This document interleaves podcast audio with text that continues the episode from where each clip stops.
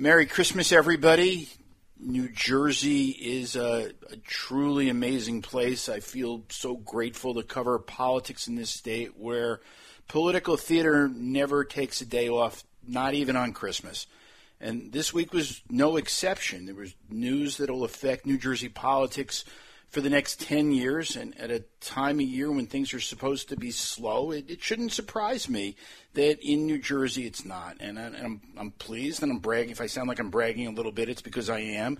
New Jersey Globe broke all of the biggest stories this week. Congressman Albio Sires is retiring after 16 years in Washington. He's closing out a monumental political career. He, he was born in Cuba. He came to the United States at 11, became a mayor, assembly speaker, now a chairman of a House Foreign Affairs subcommittee. He will be sorely missed uh, in Washington. His his likely successor is Rob Menendez, a, a young attorney, the son of the chairman of the U.S. Senate Foreign Relations Committee, Bob Menendez. Uh, George Norcross, one of the most powerful people in New Jersey politics for more than 30 years, resigned this week as the state's Democratic National Committeeman. He did so when the New Jersey Globe reported that he had registered to vote in Florida in 2020. And get this, it was just one day before he ran for reelection. You, you got to love Jersey. Uh, the New Jersey Globe released our annual power list this week. It's one of the highlights of the year for the political class, and, and George was pretty high up. And I'm going to be joined by Micah Rasmussen, the director of the Rebovich Institute of New Jersey Politics at Rider University. We're going to talk about the power list, but we're going to talk about really what is just a, a, a an, an, incredibly big story, congressional redistricting. Mike, and Merry Christmas. Merry Christmas, David. And and I just I just want to say you know to the listeners because in politics transparency is hugely important and honesty is, is hugely important. Uh, Mike and I are recording this earlier uh, so that we're both going to be able to take Christmas Day off. So so I say that in case we say something and and then news happens and it, I just I just want everybody to know that when, when, this was done, when this conversation is. But but Micah, the biggest news today by far, the biggest news this week by far, is the approval of a congressional. Uh, redistricting map. It was a, a tiebreaker on the commission. Pick the Democratic map. This is this is a huge deal. What what are your thoughts on this map? Well, I have to jump back for just a second and say, you know, some people would call this Christmas week. We would call it Crisis Week, right? I mean, in New Jersey, uh, you didn't even every week is Crisis Week in New Jersey. you didn't even mention lame duck, which is no. like it falls to the bottom of the page all of a sudden, it considering does. all the other news that's going on, which is just which is just nuts. Um, it, it was a, it was a big map, and it was there were a lot of big takeaways. Uh, probably the biggest takeaway is that um, Tom Malinowski, who has already struggled in his district, gets an even tougher district um, to struggle with and contend with. Uh, you you you just you never want to say never for him, but uh, he's going to have uh, an even tougher time than he has already had. Um, the other big takeaway, of course, is that Andy Kim loses Ocean County in his district, which is just a dream scenario for him. Um, it even does it in a way that makes a lot of sense. Chris Smith gets back a lot of towns that he's represented over the years in Ocean County, and uh, Kim Andy Kim gets a, a much more democratic district to run in on a clear path, um, no matter you know how tough the cycle is that he's facing down. So this this was the Democratic map. So the the Democrats put in a map that that essentially sacrificed one of their own in an attempt to save more of their own. Right. Well, you know, to really understand that part of it, you have to go back 10 years and look at the last map and remember that it was drawn in a way at the time we you know th- this map was was was a 50-50 map at various points in time it was an 11-1 map at various points in time but there was really no way that it was going to ever result in so lopsided a number as um, to preserve every single one of the 10 incumbent Democrats. It just wasn't an option, right? You know, uh, Republicans are, are underwater in the state, but they're not that far underwater. And so um, they really had some decisions to make. And in a process where there is a negotiation and in a process where um, the tiebreaker is going to pick one of the maps, he's going to be looking for wins for the Democrats and wins for the Republicans. And the Republicans really only had one item on the top of their Christmas list, and that was a better district for Tom Kean to run in. So they were bound to get it, and they got it. And you know, we talk about, and I want everybody to understand what the process is in New Jersey. There's an independent commission. Uh, it's six Democrats, six Republicans. Each party picks their own people, and and there's a tiebreaker, a 13th vote. That's the person who says if the Democrats can't and the Republicans can't agree upon something, uh, that that person would come in and and make a decision. This was this was earlier this year. This was a campaign in itself. The the Democrats picked John Wallace, a former New Jersey Supreme Court justice, the distinguished man, uh, uh, to to be their candidate for tiebreaker, but the Republicans had their own candidate. It was a, a former, also another judge, former Superior Court Judge Marina Corodemus. It was a six-six vote. So this election, and I, you know, I I love this campaign because this election went to the New Jersey Supreme Court, and the seven members of the court voted, and they picked the Democratic candidate. Uh, but that person's supposed to be the independent commission member. Micah was, I mean, t- was John Wallace an independent broker at this? Well, there are some real questions about that today, right? Um, and I guess that's where you get into the clips that you've you've uh, you've selected from his announcement of which way he was voting with the Democrats. Um, you know, and some of his comments really do call into question whether or not this was the result that he had in mind all along, or what he was persuaded by, or what criteria he used. Um, and um, you know, I think that there are going to be some questions going forward about this process let me let me play the first clip, and then I want to talk to you about that. In summary, both delegations aptly applied our standards to their map. In the end, I decided to vote for the Democratic map simply because in the last redistricting map was draw- it was drawn by the Republicans. Thus, I conclude that fairness dictates that the Democrats have the opportunity to have their map used for this next redistricting cycle. So I mean, I, I listen. I mean, I'm I'm I'm a political junkie, and I you know you and I both watch this very closely. Probably, you know, maybe some some people might say we watch it too closely, but that was like a big wow to me. This it's was an a, extraordinary thing for him to have said, and he never should have said it. No, um, and, yeah, go ahead. I mean, you've you've been a staffer. I've I've I've been a staffer. This is the moment where where your own side cringes, right? Oh, absolutely, because this is a completely untenable, untenuous standard. Um, it lays to waste the entire month long exercise that he was just concluding. What's the point of analyzing the maps or the numbers for competitiveness or any of his other stated criteria if none of that was what mattered in the end to him? Um, you know, besides that, it puts each party on notice that, that, that if you know one party is going to win out because they lost the last time, they should shoot for the moon next time. And if it happens to be their turn, they just might get it. It's it's it's it's a crazy standard. And I'm speaking with Micah Rasmussen, the director of the Rebovich Institute of New Jersey Politics at Rider University. And Micah, that I mean that that was that was it. That to me was everything. It was it, it was boy, you both have you have both have good maps. I like both your maps, but but I'm going to pick the Democrats because the Republican map got chosen last time. I mean, it's just extraordinary. And by the way, I don't know that I agree with the premise because the last time, yes, it was a Republican map that got accepted, but but under the the tenure of that map, that map went 11 Democrats and one Republican. How Republican was that map to begin with? Yeah, I completely agree with that. And I also think going forward, it's difficult to imagine that we ever get to um, you know six to six or, or anything approaching some sort of parity with the, the, the new map because if you had to pick a criteria that wound up being used other than you know the, the other side won last time, it's it's it's an incumbency protection map. Everybody's locked in. Everybody gets safer districts with the exception of Malinowski. So it, it's tough to imagine that um, you're going to get a, a, a result that would be anything approaching um, parity this time.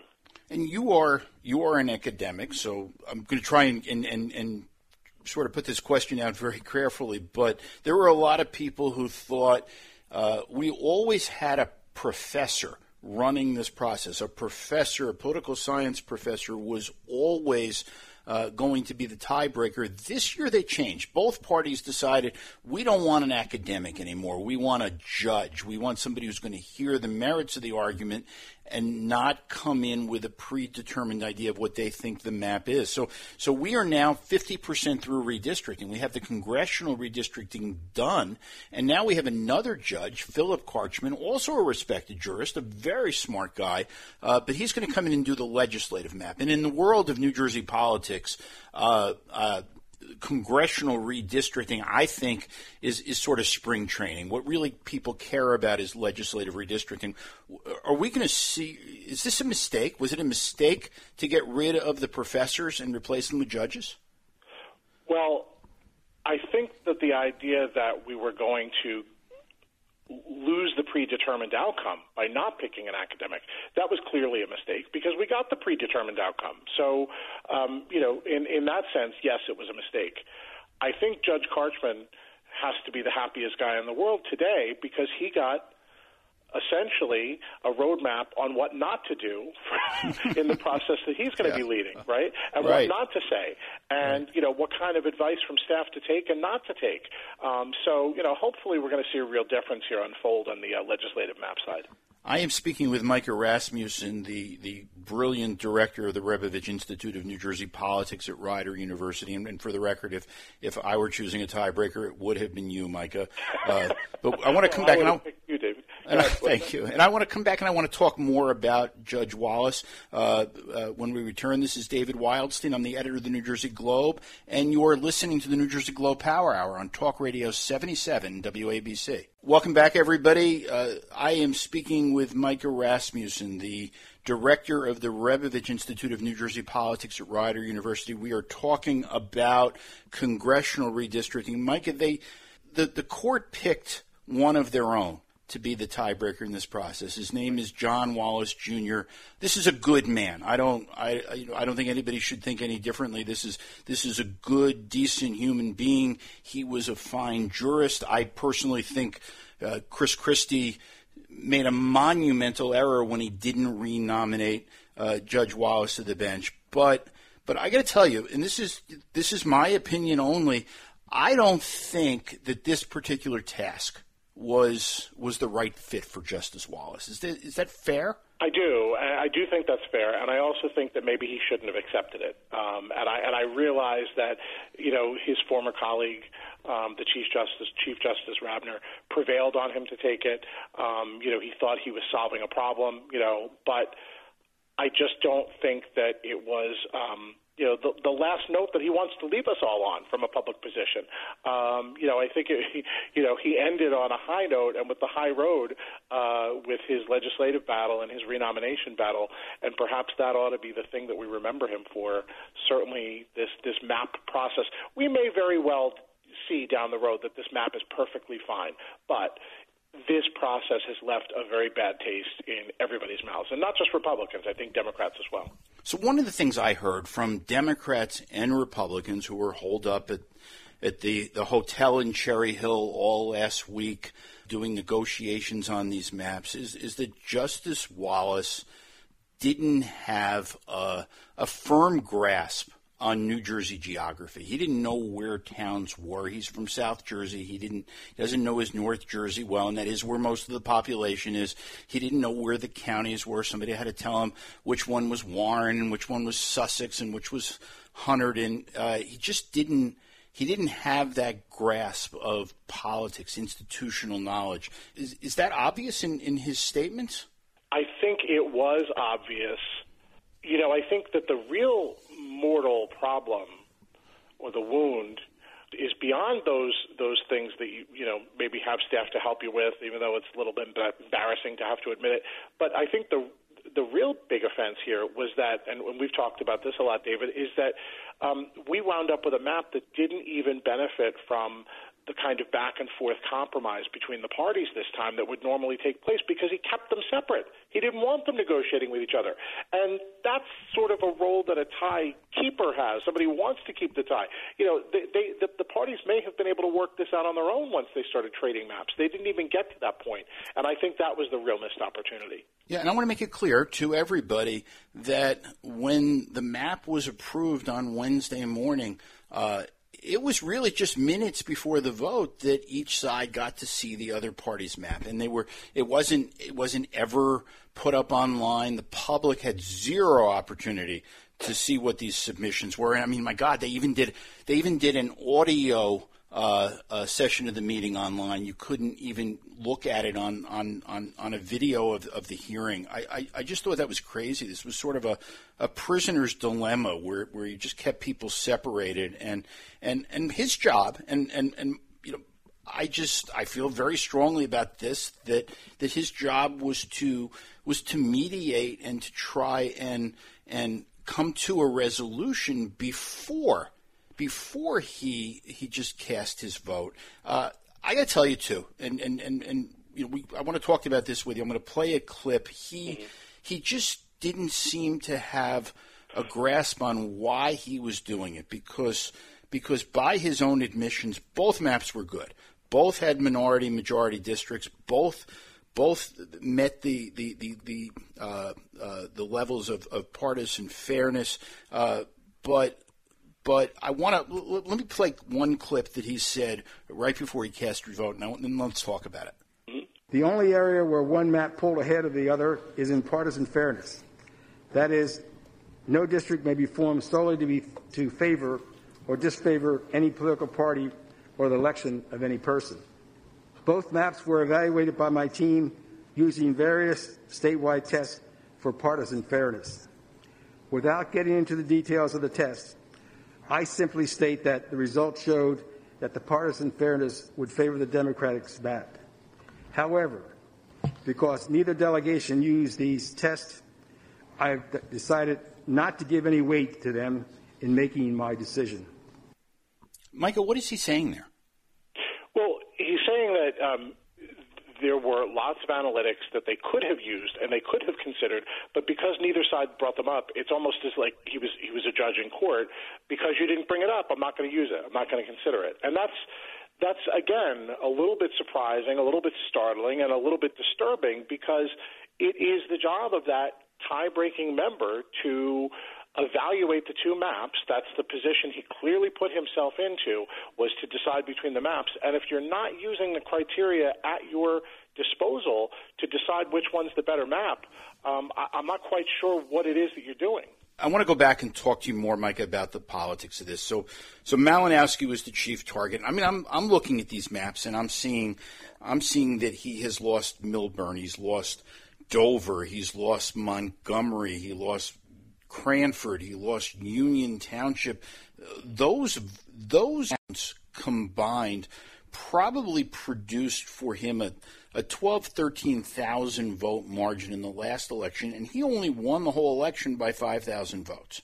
So uh, now you take that plurality of votes away from him, and in their place, you put in Warren County is in, enti- in its entirety, and you put in nine Sussex County towns. So that ten thousand dollar ten thousand vote deficit, I should say, becomes closer to a, a twenty or a twenty five thousand vote deficit. It's just it's it's. I mean, that's my understanding. You tell me if you think I'm wrong about that. No, I think I think you're right. I mean, this is a it's not an and, and, and I think this is important for everybody to understand. It's not an even swap. You're you're you're swapping when you lose Millburn you're swapping out a, a Democrat for a Republican up in yes. Sparta. Exactly. And yep. so it's yeah, yeah, it's a two for one essentially. And this is historically, and we cannot get around this. This is a historically bad year for Democrats because the party that occupies the White House in the midterm elections uh, almost always loses a bunch of seats. Right. And so, you know, it would not be unexpected, and I'm not taking out the crystal ball here at all, but it would not be unexpected if Malinowski and if uh, really Democrats nationally just say, well, this is one we're not going to play in. This district is no longer competitive. This is no longer one that we are making a priority. And if they do that, then he may decide, I'm not making a run for it either. I'm not predicting that's what's going to happen, but it's certainly something that you could see happening. And I'm speaking with Micah Rasmussen, uh, director of the Rebovich Institute of New Jersey Politics at Rider, and uh, uh, let's talk about some of the others. Andy Kim, we talked about. I mean, his he lost Ocean County, which is just you know you go down the street there, it's Republican after Republican after Republican, and and he's almost the opposite. He's he's now got Hamilton, which is which is a swing town, but leans Democratic. Uh, he's got East Windsor and and and Lawrence, uh, uh, and, and and Lawrence is a is a hugely distinguished municipality uh, with one of the finest universities in the state there, and and and that those are blue towns. Uh, is is Andy Kim sort of the is he is he is he sort of the the, the opposite of Malinowski in this process? So I know you have a lot of respect for Dave Wasserman, as I do. Um, he has estimated that the new District Three for Andy Kim goes from a Trump two district to a Biden 14 point district. So this is this is just a dream scenario for Andy Kim. Um, you know, certainly you don't um, pick Hamilton every day of the week. That that is a town, a big town that can swing both ways, and historically it has swung both ways. But in terms of trading out Ocean County, you, you take that trade any day of the week. Andy Kim's got to be the happiest guy alive today, and and you know this geography, Micah, better than I do. Uh, when you go down to the southern tip of Kim's district in Bass River, mm-hmm. and you go and you want to drive from Bass River to Holmdel which is all now in his district. How long is that going? to I mean, how, that's. Oh my gosh, you're talking about exit 52 to uh, what? This is exit? Great Jersey, right? We're talking about exits, right? to exit to exit. Well, let's see. Uh, uh, it's above 109. It's it's like 116 or something like that. So we're talking about a good a good 60 miles for sure. So that that is so. How is that not gerrymandered? A great question. Um, the only answer I will give you in its defense is that if you look to the district to the south, Van Drew's district, he's um, you know he is uh, from the Barnegat Lighthouse to the Delaware Memorial Bridge, and so so so these are just enormous land areas, and the reason why they're enormous land areas, of course, is because we're all moving to more densely populated areas when we live on the coast, and we're moving away from the lesser populated areas. So you got to take up more room and more space and and and more land to make up those districts in the southern part of the state. What about Mikey Sherrill? She she also she she flipped a district in 2018 that had been held by Republicans for 34 years. Uh, she won it substantially. She got reelected easily last time, but but that district's had some changes too. Is it is it more democratic or is it still competitive? Oh no, it's not really going to be that competitive. Again, according to Wasserman, it goes from a, a plus seven district for Biden to a plus seventeen district for Biden, and that's sort of the classic redistricting story. You fight the tough fight to get elected. You go, you distinguish yourself, you make a good name for yourself, you earn the respect of the party, and then you get a safer district as a reward as time goes on. And you know, nobody's saying that's the way it should be, but that's sort of the way that it does go, and that sort of seems to be true to form here. And this is this will will also enable her to to maybe focus on other things. Absolutely. Rumored that she is interested in a gubernatorial run in her future. Of course, those are in odd numbered years, which is very convenient for her. And now, again, like you're asking about Gottheimer, it frees you up a little bit to um, pay some attention to some other things, makes you more of a statesman. Yeah, so th- I'm, I'm speaking with Micah Rasmussen, the director of the Rebovich Institute of New Jersey Politics at Rider University. Uh, we've been talking about the state's congressional redistricting, but when we come back, we're going to talk about one of the things I enjoy most about the New Jersey Globe, which is which is doing our power list, ranking the power of, of New Jersey's political insiders. So you won't want to miss that. Please don't go away. Uh, this is David Wildstein. I'm the editor of the New Jersey Globe, and you are listening to the New Jersey Globe Power Hour on Talk Radio 77 WABC. I'm back with Micah Rasmussen, the director of the Rebovich Institute of New Jersey Politics at Rider University.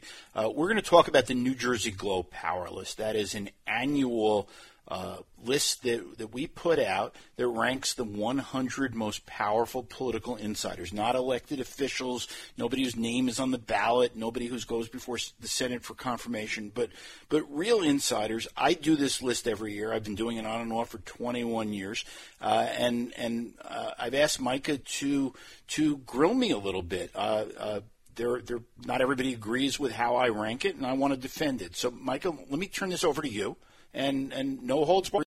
All right, great. Well, you have a wonderful cover. We're, we're going to be a little bit like the redistricting commission a little bit, and, and we're going to say that we're describing something that we are doing by voice, not by everybody seeing it, right? But you, you have this wonderful cover every year, and this year you're in the Senate chamber, and there is a funeral going on, right? And it's Steve Sweeney's funeral, if I understand correctly, right? It is, yes. Breaking out of the coffin as if maybe there's life after death or coming back from the dead. Is that fair to say? So, so I think that's up to to to the readers. You're, you're you're looking at the state's political elite, and they're gathered in the Senate chamber, which which the artist who did this just did a magnificent job turning the New Jersey Senate chamber into a funeral home, the Cody Funeral Home, uh, uh, and and George Norcross is is presiding, and you, you you sort of wonder what that would be like, right? Where there's a where there's a funeral uh, and and everybody says, "Hey, let's all let's all get together and let's have a photo." And everybody's smiling and they look like they're having a good time. But here's Steve Sweeney, who lost re-election uh, and is no longer the Senate president, and his arms are are going through the coffin. So so here's what I you know I I ask people to look at it and decide: Is Sweeney still alive? Has he burst his arms through these very muscular arms through the coffin, he's holding a, peris- a, a telescope so he can yep. see what's happening. Presumably, or, yeah, yeah. or did rigor mortis set in, and they just had to, to sort of figure out a way to close the cover on that coffin? I, you know, I like it when the readers get to decide which one that is. All right. Well, listen, I've got another little piece to ask you about, and then we're going to move to the list itself. But I notice a big gold four around George Norcross's uh, neck, and I, I'm going to, you know, you said it's okay to grill you, so I'm yeah. going to grill you. I have a theory. Are you okay if I try this one sure, out on you? Sure. I think you had him at the top of the list. Maybe you know when you commissioned, you know, because this would have been the fourth year of him at the top in the top position. And I think, you know, he came out with it. You got the story this week, and we found out that he's maybe, you know, putting some distance between himself and New Jersey, and he fell to number two on the list. George Helmy displaced him on the list. So is that what's going on there, or no? Am I wrong? I am so disappointed in you. I've known you since you, all these years, and you, you just you got it completely wrong. First of all, I'll, t- I'll just say quickly. Oh the cover the cover was done in August, and yep. I had a great yep. concept of of Hotel Drumthwacket and the race for governor in 2025. We threw it away. Oh. Much to the consternation of Kevin Sanders, we threw it away. You so what to, that yeah. four represents, and this will, you know, when I say it to you, you will get it instantly. That's the number of senators that George Norcross has now. Ah, okay. now, now okay. it, it right. used to be used to be a lot higher. It used to be eight. You know, he he had Jeff Absolutely. Van Drew in District One, and he had Jeff Whelan, and he had three and four, five, six, yep. seven. Dawn Addiego switches parties. He had a block of eight senators. Now he's down to four senators, and that's what I was saying. And if, okay. and if right. you look at Kevin McCabe, the Middlesex County Democratic chairman, who's who's also one of the pallbearers, he's got a little seven on his shirt. Yes. Uh, uh, and he's wearing an Andy Zwicker for Senate T-shirt, right. and that's seven. That's the number of senators Kevin McCabe has. Uh-huh. Oh, that's fair enough. Okay, that's fair because his his position on the list was uh, was what was uh, number. Oh, I'm I'm I'm gonna wait a minute. He was number three. Number so three. There you go. Wouldn't match up. Yeah, yeah, exactly. So, all right, we got to talk about the Norcross story here because it's not just him on the list, right? It's his brother on the list. His brother has fallen. You know, uh, he's gone from 17 to 21 to 36 to 63 on your on your on your list of the last four years. So, you know, you say never count him out. Never. I totally never. agree with you. Never count him out. But he is almost certainly putting some distance between himself and New Jersey here. He's looking for plausible distance here in moving to Florida, and and and you know, I know he was trying to do it on the sly, but um, you you can't run an empire remotely, can you? I I actually think you can. Yes. Okay. But but but Fair enough. Fair but the but the reality the reality is so so George Norcross has been in power for over 30 years. I mean, I met him for the first time we were we were kids working in the legislature in the late 70s. That's when I first met him where he had this this horrible mustache. Uh, but he's 65 now.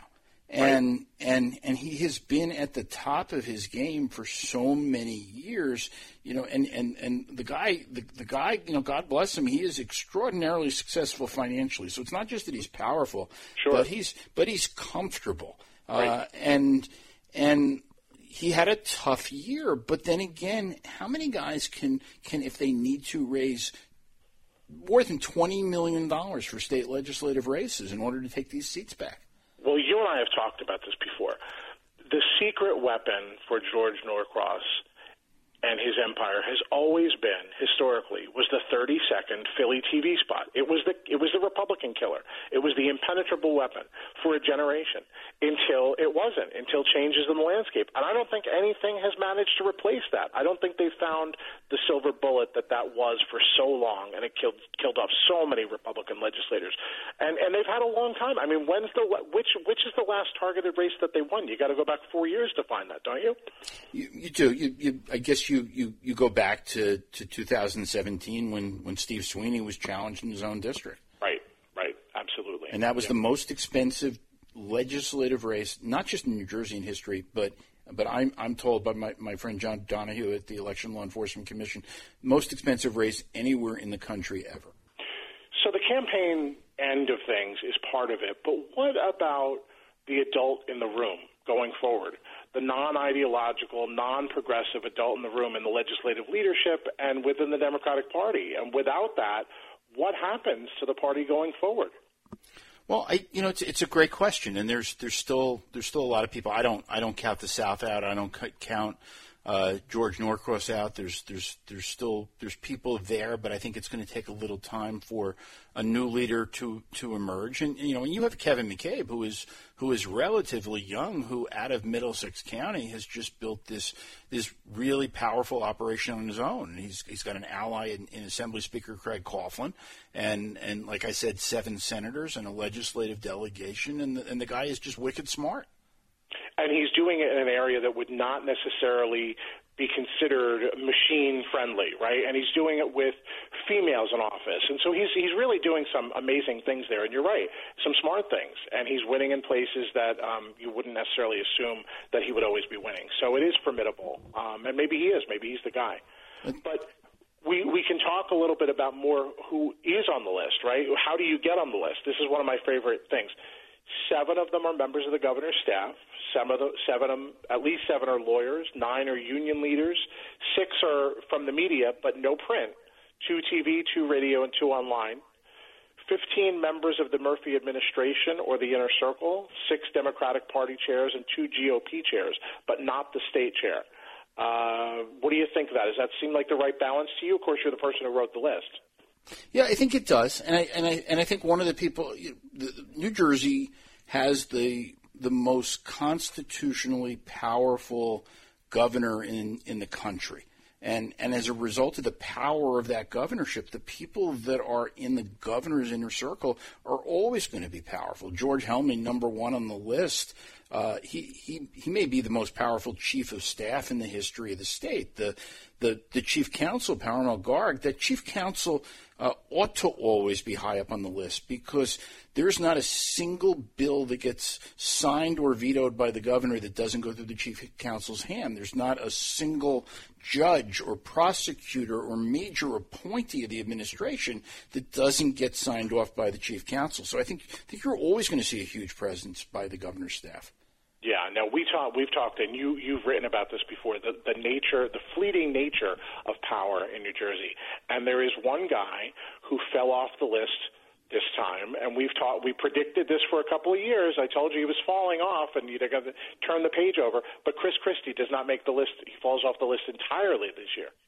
He does. He does. You know. You know. If, if you I, I actually applied a really simple bit of logic to that. You, when you write a book, and you go on a national book tour and you go on every major television and radio uh, uh, station in the in the country and you, you you really really press hard on a book and in the first week you can't sell 2600 copies of that book then you shouldn't be on a power list.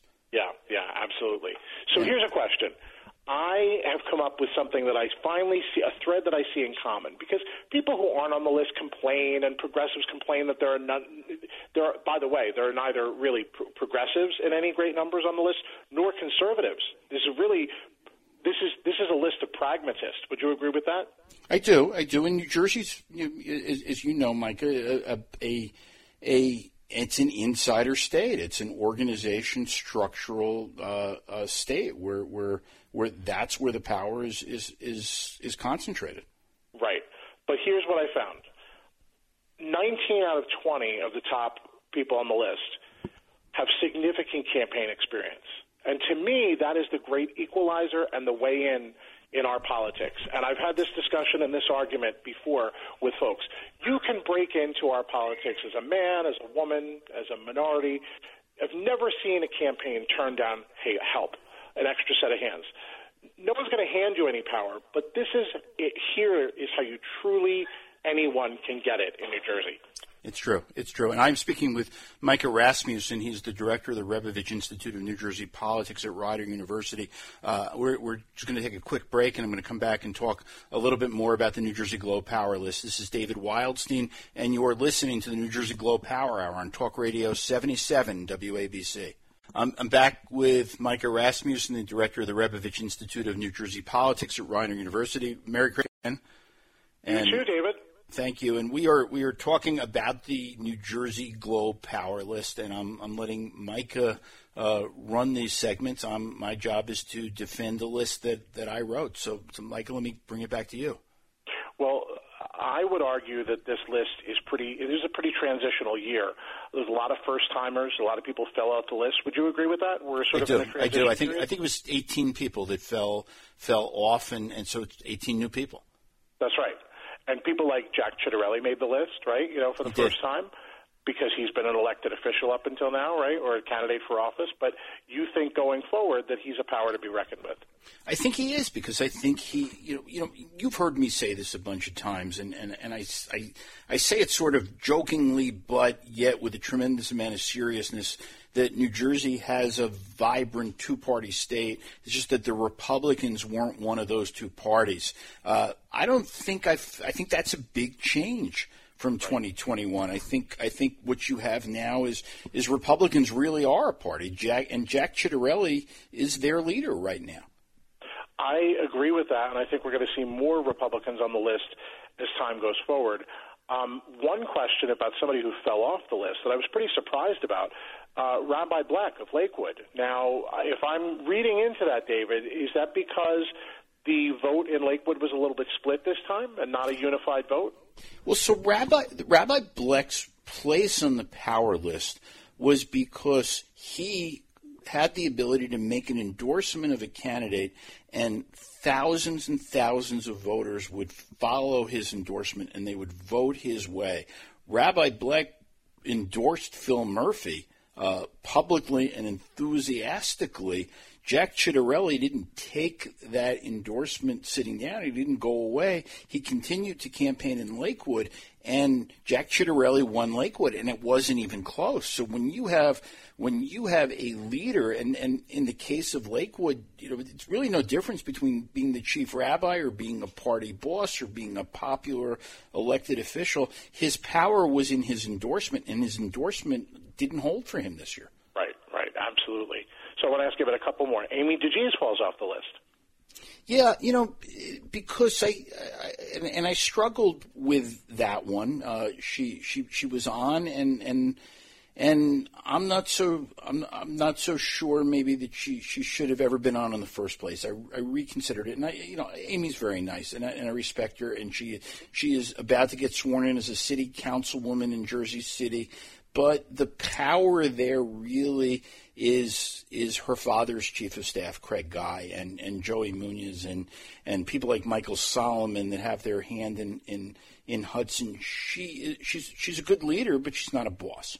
Yeah, yeah, and they all stay on the list. They all um, you know, or you know, perennials on the list. In fact, yes. there are several people who have stayed, maintained their position year after year. Leroy Jones has been five, number five on the list for all four of your lists. Kevin O'Toole has always been number seven. Kevin Drennan has always been number ten. Mickey Quinn, seventeen. Um, you know, so these are like year after year guys who we've talked about this before. Don't necessarily depend on their job and aren't on the list by virtue of their position. Yeah, well, you know, though, and you know this, and I'm speaking with Micah Rasmussen, the director of the Rebovich Institute of New Jersey Politics at Rider University, and, and, and Micah, you've you've been doing this a lot of years. The higher you go up on the list, the harder it is to climb. Uh, to climb up because you, you sort of get frozen because there's a lot of powerful people at the very top. You have to wait for somebody to leave. You have to wait for somebody to walk away. Uh, I think that makes it. I think that makes it hard. I think it makes it really hard to uh, to keep keep advancing. Go ahead. So, David. So, David, you talked about uh, how you advance, and you advance when somebody leaves or when something monumental happens. We did have something like that happen this year, right? Like people like Ed Oatman made huge jumps on the list, right? He did. He did, and and that's because that's because Steve Sweeney lost, and Nicholas Scutari is the new Senate president, and that is, uh, I, I, said earlier, the governor is the most powerful governor in the country. The New Jersey Senate president may be the most powerful legislative leader in the country, and Nick Scutari is that new person, and there is nobody that he trusts more than Ed Oatman. Right, right. And of course, we talked about retirements, people walking away, leaving. You've got Hetty Rosenstein, who still stays on the list, but her successor comes in now above her because she's in the power spot. Yeah, and this is you know this is this is by sheer force of personality. Hetty Rosenstein is probably one of the most consequential uh, progressive labor leaders in, in the history of New Jersey. Uh, she's got the ear of the governor anytime she wants, and and Hetty Rosenstein will be uh, in a position of power and influence in New Jersey, whether she's the head of the CWA or not. She she's the exception that proves the rule because even though she's one of the few progressives on the list, it's because of that pragmatic power that she and has been able to maintain that she stays on the list. Yes, I agree. Yep. So where else do we go from here? I mean, again, we talk about this being a transitional year. We talk about who's new on the list.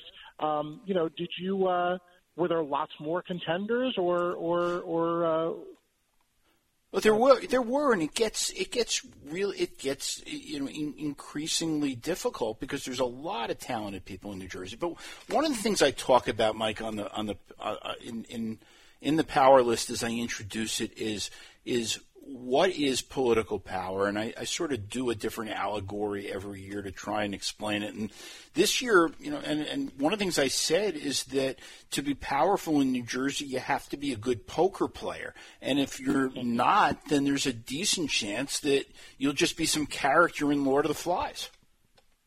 Yeah, yeah, and and you've you've also in the past talked about how fleeting it is. So a lot of people this year are on the redistricting commission or on the, the reapportionment commission, we might see them stay, right, by virtue of getting there in the first place and getting to those commissions, but we might also see them fall off. Yeah, you know, one of the lessons that I had when I first started doing this list, and unfortunately we're almost out of time, so this might be might be it. But but I, I, I will end it with a with a quick story. Uh, I remember. Uh, uh, probably around 2001, 2002, and I'm working on the power list, and I, I see an obituary of a guy named John Bebout. And, and he died, and I think he was about 100 years old, somewhere up in Massachusetts. He had been chief of staff to Governor Charles Edison in, in 1942. And, and if there had been a power list in 1942, John Bebout would have been uh, at the very top of that list. Uh, but by the time he died, he lived so long, God bless him. He, you know, nobody had even remembered who he was, and I think that's that's sort of a lesson on, you know, we're all only here for, for a little bit of, of time, and, and of course, of course, I, I say that, and now now our time is up. But but I'm talking to Micah Rasmussen, the the director of the Rebovich Institute of New Jersey Politics at Rider University. Uh, Merry Christmas, Micah. Merry Christmas, everybody. I'm sure next week week, even though it's supposed to be a slow week, it'll be busy because that's how New Jersey always is. It is the state that never sleeps.